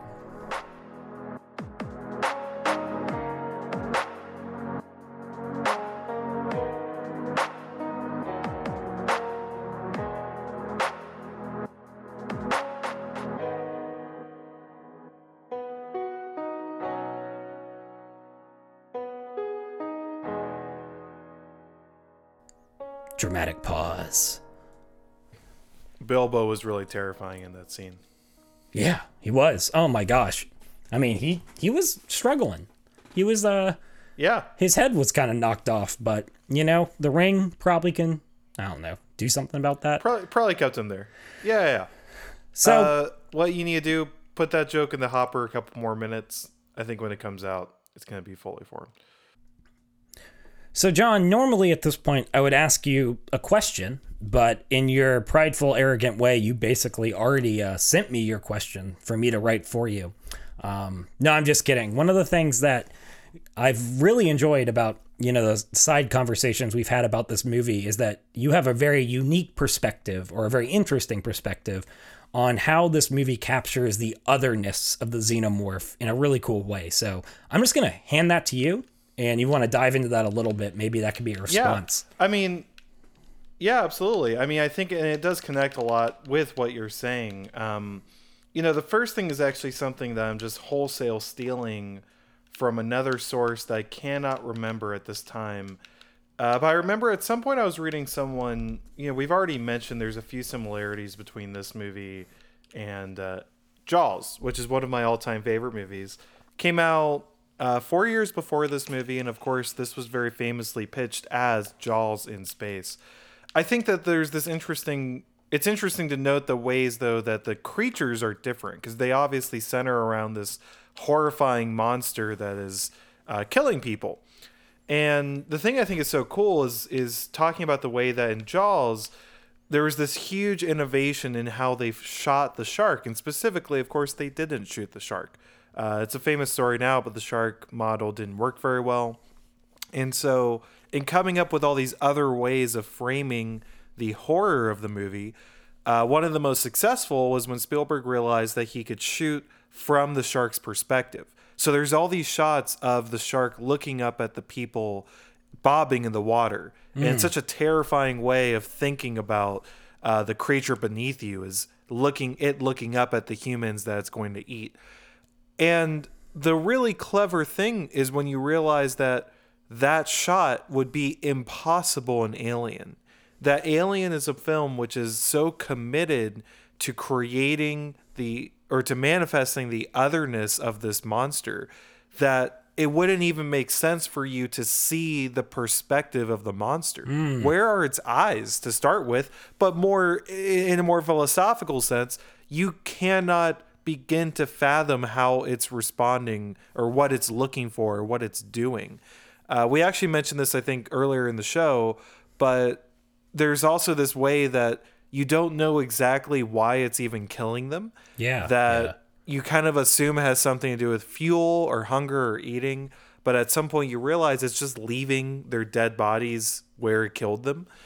And again, it's just all of it is just combined to create this monster that you cannot fundamentally relate to and and that the perspective of the monster is so alien to you that you can't even begin to process it. You you it wouldn't make sense to show you what the monster is seeing. Um, so yeah, I just think it, it's it's a brilliant design, and it's a design that reflects a philosophy within the film. Yeah. a you know how deeply other the other can be, how how much something could be outside of our ability to understand its perspective. Uh, I just think it's really cool. Yeah, and I think I mean I think it's important to note that like one of the I mean I agree with everything you said, but I think one of the pieces of language I would disagree is you said it would be impossible to do that shot. And I actually think it would be totally possible. I think a I think a lesser director would have thrown in a Jaws moment to try to, you know, make a cheap thrill, right? And I actually think what I all I'm really having a, a problem with this is like I just don't want to undercut the brilliance of Scott in that decision because I do think that's an intentional creative decision, right? He understands deeply the philosophy that he is trying to lay out with the xenomorph and he refuses to bend on that, right? For a cheap thrill. Like he makes an active decision to be like you cannot see through this creature's eyes. And I think that does add just Yeah. I had never thought of it before you said it, but I think that just adds an extra layer to any number of scenes we've already laid out about how deeply unpredictable or unknowable the xenomorph is. Um, yeah, it's just pow- it's a powerful directing decision, I think. It's you're right too. It's this kind of thing where I, I don't know if I knew about it until it was pointed out to me. And once you know, it's so obvious. You watch the movie and you're like, oh wow, you you never will see what it's like from that perspective. I think it's great. Yeah, Uh, yeah, Yeah, and I think one of the powerful I mean, it's one of the powerful parts of this idea, and maybe we'll just close out on on this in terms of mine. But you know, so much of our engagement with the other, which we talk about um, ad nauseum on this podcast, right? But the idea that there is this other in our lives who we see as the enemy, or we see as um, oppositional, as as being completely different than ourselves, and so much of spirituality is the challenge for you to um, grow in your capacity to imagine what it would be like to be within you know their mind their heart their soul to to see through their eyes right? To grow and to be a person who can actually see the world as they do. And essentially to develop empathy and i think it's so fascinating that i mean there's there's something so fascinating and so challenging that at the core of this movie it's like there is an other in which that is not possible right? Because Yeah. so much Yeah, of my worldview is like it's always possible. You just need to mature and to develop and to become willing to. And there's just something so dark about this movie that it's like no actually you can encounter a creature that is completely impossible for you to empathize with and if you try you'll die right and it's just like uh-oh yeah.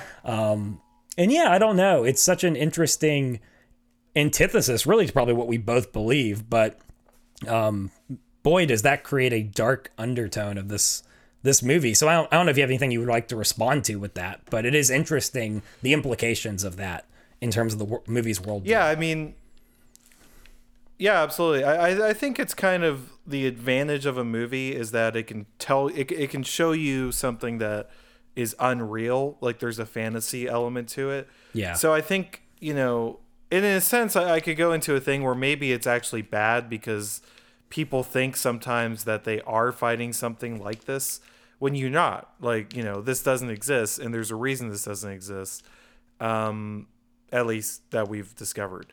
Uh, you know, in, terms of like people approach, you know, human war and, stuff in, in the same way, and that's where it gets kind of tricky. Uh, but yeah, I mean, I guess in essence, I just think it's. I agree that it's just so. Uh, it's so right for entertainment, entertainment and horror, right? That that because it is such a a, a unique thing. So I, I guess fundamentally, I just agree. Yeah. Yeah. Yeah. Have you ever had one of those moments where you came across something that blew up your predictive mind? Because it is really interesting. I think for me, it's almost always the other way around, right? I think my predictive models are always warning me of danger that this person has bad intentions because in the past I had an experience with someone who acted the same way or with that person and they hurt me, right?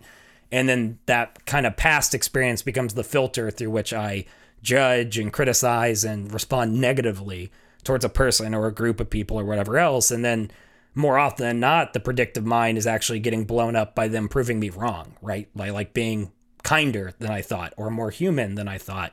Um, so it is interesting that in this one, it's like, nope, the danger is way worse than you could ever imagine. But have you ever had one of those experiences where like you really felt like that predictive part of us just gets completely destroyed or turned upside down?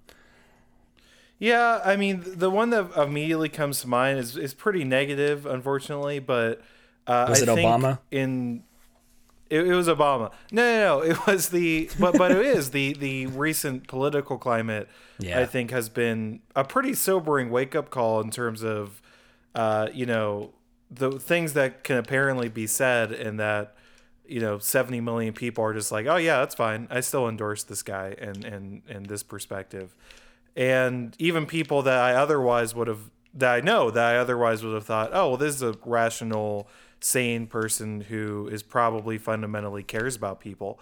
And then via their actions in, in, in voting in that way, it's like, oh, apparently not. Uh, that's the perspective I have, which I guess maybe is, is controversial apparently nowadays. But I, I think that that is the the clearest example and is a true um, it's a true disillusionment that I think we're all a lot of people are going through right now of just oh I thought it was taken for granted that if someone said this kind of thing about uh, you know minorities or about uh, certain countries or, or, you know just about anything like you know pick is a, at this point it's basically just pick your poison I just kind of thought that it was taken for granted that most people would have an issue with that. And so learning that most people or a lot of people don't is uh yeah, is pretty disappointing and is is just kind of a lesson in how insidious a lot of this stuff can be. Uh, but yeah, I don't know. That was the first thing that came to my mind. Well, Johnny with the hot takes. Hot takes. Yeah, it's it's interesting. I mean, I'm not going to touch the politics with a ten foot pole.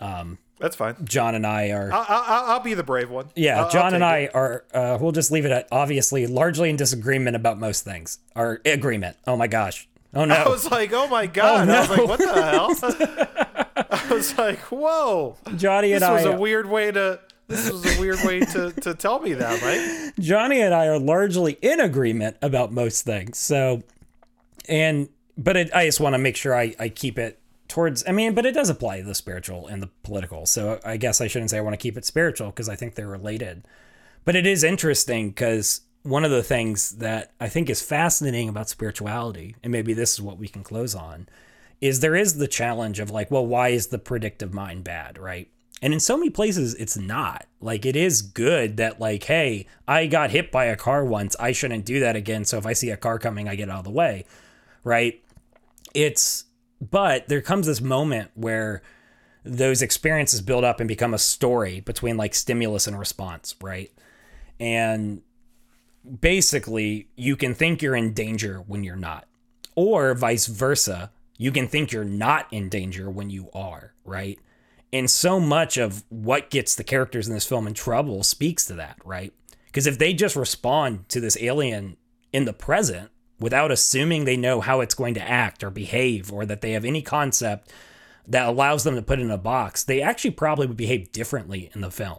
If they approached it more with a sense of this thing is utterly dangerous and changing in every moment, and thus we're never going to do something that assumes it will behave in X way, right? I do think that would change the character response. And and I think that's just a powerful part of spirituality is it's just like let the moment and whatever is in front of you be what it is, not because that's a nice, like, pompous or intellectual or spiritual lovey dovey thing to say, because that actually lets you respond to the threat or the lack of threat as it actually is, which is going to be your best chance of responding appropriately. And I just think that's a fascinating part of this movie is that it's like this is the example of when that goes haywire, just like it can be in the political world, an example of it goes haywire. If we assume that something isn't a threat and we don't take it seriously, um, whether that be the rise of fascism or small things that build up over time, right? And we're just like, it's fine, it's fine, it's not a big deal, and then it is. Or or it can be more in our personal lives, right? Whether it's someone we care about and we're like, well, this person said this, and every time someone has said that to me, they've abandoned me. So my wife must be leaving me. And then we start responding as if they already are doing that. And we make a mess of the relationship, right?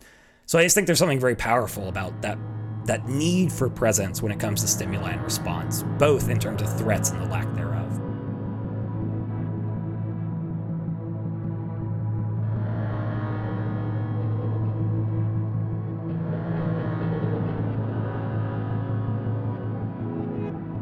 I don't remember how old I was when I first considered the fact that I would probably not be the hero of the story. I think I was probably in college in a history class. That's where the idea resonates with me now. Because in history class, you learn that most people from most of history are not exceptional by definition. That means that most people don't win the battle. Most people don't stand up for what's right. And most people don't really survive until the end of the story. And it's one of the greatest illusions that your brain grants you this idea that you always will imagine yourself as the hero, as the survivor, the sane, rational, smart, empathetic, good person who makes it to the end. But most of us aren't, and we wouldn't. Whenever I rewatch Alien, my first reaction is usually incredulity at the stupidity of the crew of the Nostromo. They are being sabotaged by Ash, the secret Confederate, but the crewmates are constantly acting in a way that's advantageous to the invader. Dallas orders the doors opened and Kane be treated medically despite the obvious objections raised by Ripley. Lambert is literally paralyzed with fear, which damns herself and Parker, and Parker himself is unable to kill her along with the alien. And when not actively aiding the alien, most of the crew find themselves unable to halt its rampage. Only Ripley, the sole voice of reason, guts, and logic throughout the film, earns the right to survive and to kill the nightmarish terror. And the thing that really kind of guts me is to realize how unlikely it is I would be Ripley. My disbelief at the crew's actions in Alien, after a bit of thought, usually softens into acknowledgement and understanding. Because I actually think that this is sort of the most realistic part of the movie. As people, we don't find it easy to see through difficult situations, nor do we find it easy to hold on to our principles when internal fear is pushing back against them. In fact, as annoying as it is to see unfold, I think the most believable part of the whole movie is Captain Dallas's orders to open the doors. He shouts at Ripley, "We have to get Kane to the infirmary or he may die." Her retort that such an action may and in fact does doom the entire crew doesn't even register. Holding a dying man, the principles which Dallas knows intellectually are right vanish in smoke. This idea isn't about anything positive or negative as regards human nature. I think actually that our willingness to abandon orders within a given high stress situation is sometimes a saving grace, but it is something that goes unacknowledged inside of most of our heads. We imagine ourselves as doing one thing in a situation, but what we imagine need not have any relationship with reality. And in fact, I think it seldom does. And this whole thing matters because we are at times called to stand close to a principle in times of fear and dread. And the strength to do so will not be there if we've always assumed that the decision would be easy. In short, if we've always seen ourselves de facto as the hero. Going back to my college history class, this very idea of how we respond to the world around us gets at the most terrifying part of the rise of Nazism in Germany. For some reason, our common sort of shared narrative of the rise of the Nazi party is that every German person seemingly overnight turned evil. Uh, or, or perhaps they were always evil and something was activated in them.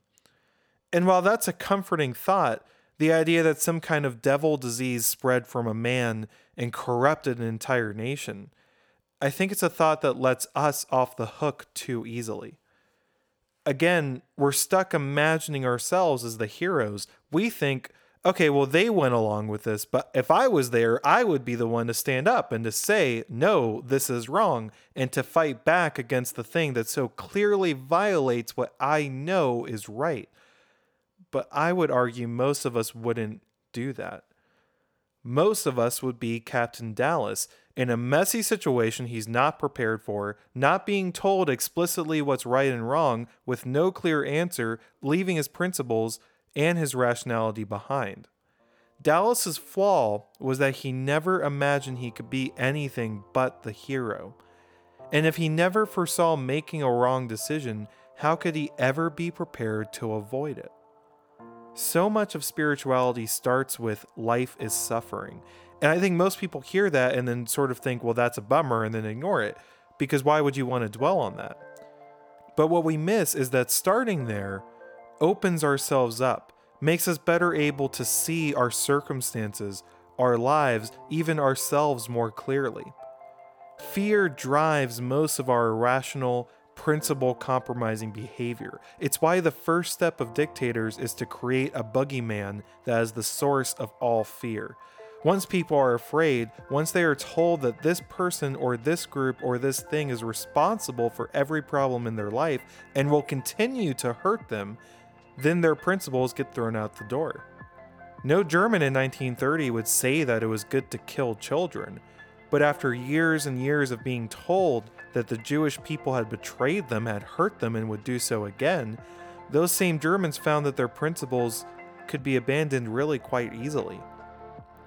And so the call of spirituality is to see yourself as not the hero, to know and accept that some part of your life will be an incurable suffering, and in so doing, to steel yourself against those who would deceive you with fear. As much as it pains me to say it, I, I wouldn't be Ellen Ripley of Nostromo. But I kind of think that if I acknowledge that, when the time comes to do the hard but right thing, maybe I will be better equipped to stick to the principles that matter to me. Because I've already let go of the idea of being the hero. And maybe that means I can resist the things that would cause me fear rather than be a slave to them.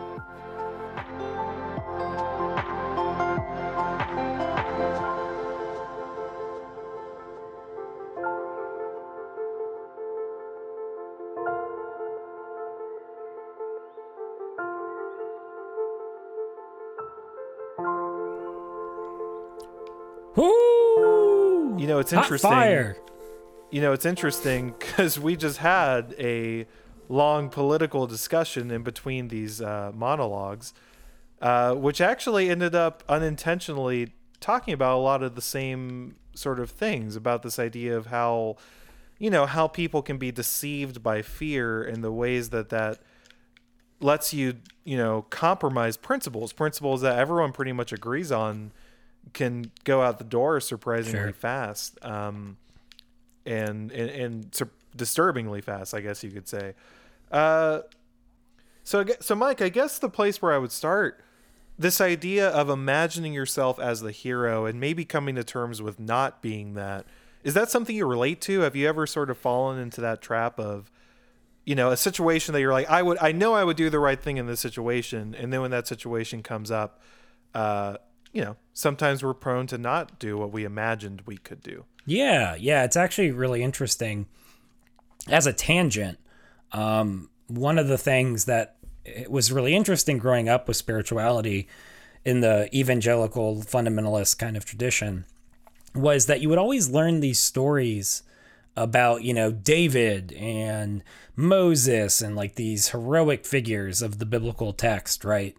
And you would always be taught that you are them, right? Um, and then also you'd be taught that you were a piece of crap and you would always be a piece of crap. So there's always like a weird contradiction there. But Yeah, I was about I was about to But- say I was like, well, you know, it, it kind of yeah, it, it, definitely ways, did. But, yeah, but you definitely were taught large, largely that like you should identify yourself with whoever is the good guy of the story, right? And it's not to say that you shouldn't. Like I think I've given plenty of sermons where used Moses or one of these characters as an example, or even in terms of aspiration to what we want to be, like talk about Jesus as an example and aspiring to grow to be like Christ. Um, and theologically believing that such things um, are not only attainable but are the goals of our lives, right? Um, but it is interesting that if you start at the heroic point, kind of like we were saying, if you start with the assumption um, that you are the good guys in the story, what I've come to learn through seminary and everything else is you're almost always going to miss what the Bible is trying to teach you, right? You're going to end up being yeah, absolutely. America thinking that you're Israel, God's chosen people, when really the biblical story would tell you that America is just another Babylon, right? Um, that you're just another Egypt. That um, the that in fact what the Bible so deeply wants you to do is to find yourself in the villains as a way to remind yourself not to feed the cycles and the systems and the patterns that have so deeply and over and over again broken our world, right? Don't become Yeah. the Pharaoh because that's more than not the easiest thing to become as a human being when fear is played into it, when pride is played into it, whatever else, right? So I do think it's it's always fascinating from a theological perspective that in reading the Bible you're like, "Oh no, the starting point is that you should be looking at your culture, yourself, your world, and not just assuming you're Jesus of Nazareth, right? that you should be wondering where where have I yeah. become, like I said, the Pharaoh or Babylon in the world. So that's just a tangent, but it's a fascinating one that I think is really important. But I think personally, you know, that shows up strongly in two ways. I mean, I think any number of times in my relationships, I have had those moments of awakening to realize that I am the villain of someone else's story, right?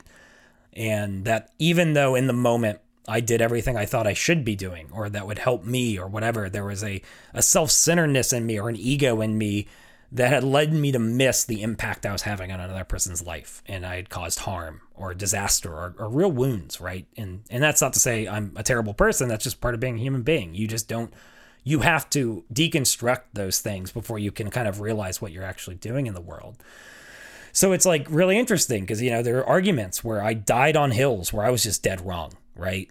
Dead wrong. I'm just like, nope, this is the way it works. I'm right, you're wrong. And then in hindsight, you're like, ew, that was a bad take. Um, I actually was a piece of crap in that moment, right? It always reminds me of the Mitchell and Webb joke that we love, where he's like, "Are we the baddies?" Right? Um, the yeah, great, great accent work right there. But, but yeah, so I mean, Yeah. that comes up a lot in my relationships, um, and it's constantly na- acknowledging that not for the purpose of shame, not to be like, "Oh my gosh, I'm such a bad person, and I hurt this other person. Oh, I'm never going to be redeemable." but for the purpose of recognizing that in like you were saying in naming the problem i can actually potentially become the solution. I can actually potentially heal that part of myself or deconstruct and reconstruct that part of myself um, and be something different which is really all spirituality is about about right? It's you don't have to be the way you are. It, it's a, there's almost a simplicity to that right? If you accept the way you are you don't have to be it. And there's something powerful about that. Um, I think the other way, and I'll be brief and let you jump back in, but as I have seen myself over and over again caught up at points in my life, and that scapegoating you were talking about, which is just what it is. It's someone telling you, hey, if you could just get rid of blank, everything would be okay. And playing on my fear that things aren't okay, or my discontent, or my anger. And I've seen that, I've definitely seen that play out in various people's groups, right? You grow up in the South, you're bound to have some racism in you that you have to name and deconstruct, and it's almost always grounded on those people are the problem. Um, I think I've seen that play out a lot politically, which is where it gets complicated, as we've kind of discussed. But I have definitely simplified and demonized uh, an oppositional group just for the comfort of knowing that if I could get rid of them, our world would be a utopia, right? Um, and then I've, but I think the more nuanced one is I've seen myself do that with my own, um, I, I want, I don't know, brokenness, maybe. Maybe that's the way to say it. Some aspect of myself that I just say, oh no, if I just got rid of that, or if I just wasn't that way, then none of these bad things would have happened in my life, right? Or I wouldn't have made those mistakes. And in the same way, simplify uh, both my experiences of this world and the complexity of this world and the complexities of myself into something that is easy to scapegoat and thus in that roundabout way impossible for me to actually deal with impossible for me to accept and grow out of and and transform because i'm not seeing it as it actually is right so i don't know that was a long answer but Yeah. the answer is yes i connect deeply with what you said i think that's just part of being a human being Yeah, absolutely. You know, it, it makes me think going back a little bit to what you were talking about in, in the context of spirituality and and how I, I think it at, best it starts with this thing of you know people who aren't what they want to be. Uh, there's this quote that that you and I greatly appreciate from Frank Herbert. Uh, within the within the Book of Dune, he talks a little bit about the religion of this sort of future universe he's created. And a quote from one of the figures says, uh, "Religion must always be a place for people who say to themselves." I am not the kind of person I want to be. It must never sink into an assemblage of the self satisfied. and it gets right at that idea because it says you start with, I'm not the hero. I start with, hey, I've looked at myself and there's things that I wish I did that I don't, and there's things that I don't do that I wish I did. And how what do I do about that? And how do I reconcile that? And I, I think that that is kind of exactly what we're talking about. It's this way that we don't realize it, but our default is to say, you know, or you know, I won't say everyone, but for me and for a lot of people I know, my default is to say, okay, well, I clearly am the hero. I'm clearly the protagonist, the one who gets this, the one who does the right thing. And there's nothing about me that I really need to change. And so that is why it's so important that spirituality, because spirituality without that becomes a, a grotesque Yeah, thing, yeah. frankly. It becomes just this this group of people who believe that they are right and everyone else is wrong, and that leads you to do truly horrific things. Um, yeah, and it's So yeah, I I think I think, it- you're right. it's really interesting because I think both poles of that create something grotesque, right? Um, because I grew up in a again fundamentalism, which taught me that the biblical story starts, and people don't care about this, but whatever. That it starts with what Christian theology calls the fall, right? When sin enters the world. And essentially, if you read the Bible from a fundamentalist lens, it's just like everything is wrong and you're bad, and God needed to kill Jesus so he could not kill you. Whatever. I'm not going to oversimplify, but I just did. But it's interesting because, you know, that starts at there's a problem and here's a solution, right? And that's obviously produces so much self loathing. It produces so much uh, pain and suffering and misery in people. You know, it, it just starts in this place of shame and thus it's not very productive. Um, but on the other hand, you know, Yeah. I've also kind of ran into people who teach that it's all good and there isn't a problem, right? Which is kind of the hero part of it, where it's Yeah. like, no, you're just the hero. You always have been. Um, and there's nothing wrong with you, and that's fine. And It's like, oh, well, and don't look at yeah, and don't look that, at yeah. the the havoc you've wreaked in your relational world because that's not your fault and you're whatever. It's all it's those people. And what's interesting is I actually think the more nuanced thing and what is fascinating about the Bible is the Bible starts with everything being good. Like it starts with a declaration that we in our world is are fundamentally good, right? There is goodness baked in inherently into existence, into reality, into life. And then something went wrong that did not destroy that, but blurred it. And then it's about the task of returning to that goodness. And there's something so inherently important about that, where it's not saying you're the villain or the hero. It's saying that you are good, and at times you play both hero and villain. And really, what it's about is trying to just constantly return to that innate goodness so that you, you know, so that you aren't living on the polar extremes and causing harm or being blind or being unconscious, right? I don't know. I, that's just an important thing to be where it's like, it's the grayness of that, where it's, you know, you are inherently good and you make mistakes, right? And it's the journey to becoming better.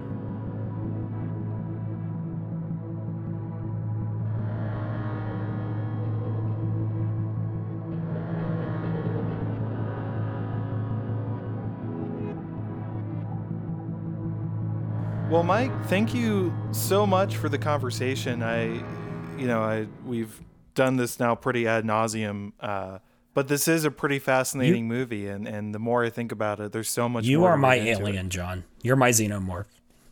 Okay. Oh, thank ooh. Uh, thank you. Thank you. You know what? I'm I'm taking There it you positively. Thanks, Do whatever buddy. you want. You're my Dallas. you die in a vent by being hugged. Uh, the last thing, the last thing we have left. I don't think I would take anything as negatively as as if someone told me Yeah, you're my well, Dallas. I think We did joke rough. the xenomorph does hug Dallas, so thanks, bud. It does. That's true. So yeah, look at that. I just want you to, you know, to to feel the love. Uh, so the last thing we have left is just a final question that we've each prepared uh, for the other person. Before we do that, though, uh, next time we are going to be talking about the movie Her. I can't wait. Uh, I should have looked up the year. What what year this Don't out? throw that at me because you didn't do your homework. 2013. Wait, wait. Her is a 2013 American science fiction romantic comedy film written, directed, and produced by Spike Jonze. It is a classic starring Joaquin Phoenix and uh, Scarlett Johansson as an AI assistant. Uh, I was, I'm not sure how widely viewed it is. I, I never got a read on that. I know a lot of people I know uh, really, really love that movie. But if you haven't seen it, definitely watch that because I think it should be a great conversation. Uh, final question. Uh, you know what? We've recorded this before once, uh, and I know already know that we both have the same question, unless you made a separate. One. No, but I want to have this conversation again. Okay. I do too. So we both so we'll just go ahead and spoil that. We both have the same question for each other.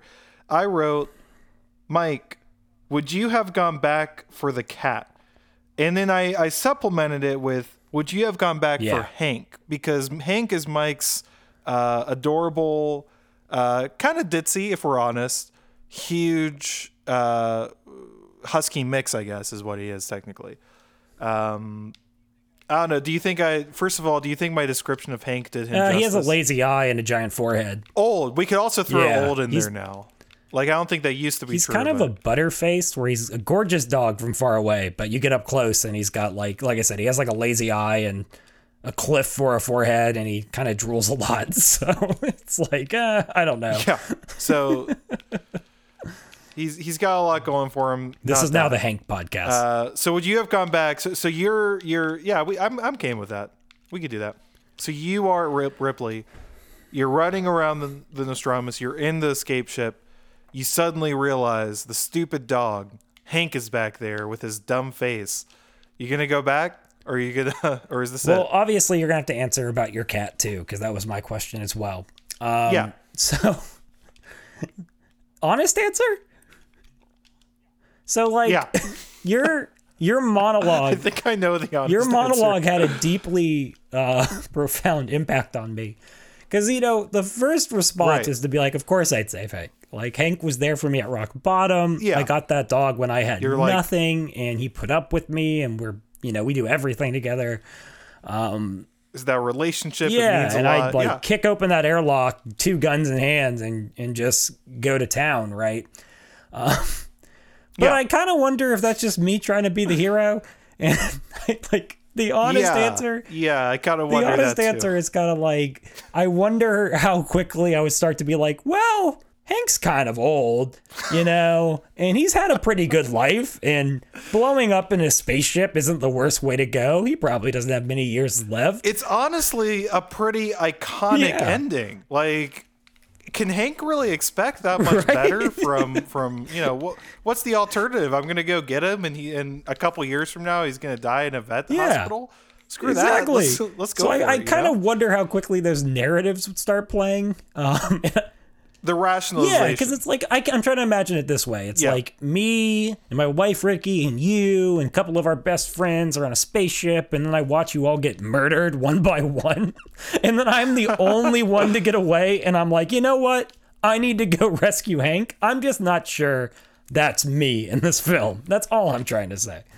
yeah, yeah. You again. You're you're right. It is kind of the monologue. You're you're you've correctly analyze your. yeah, but I don't want to face myself that deeply, so yes, I would save Hank.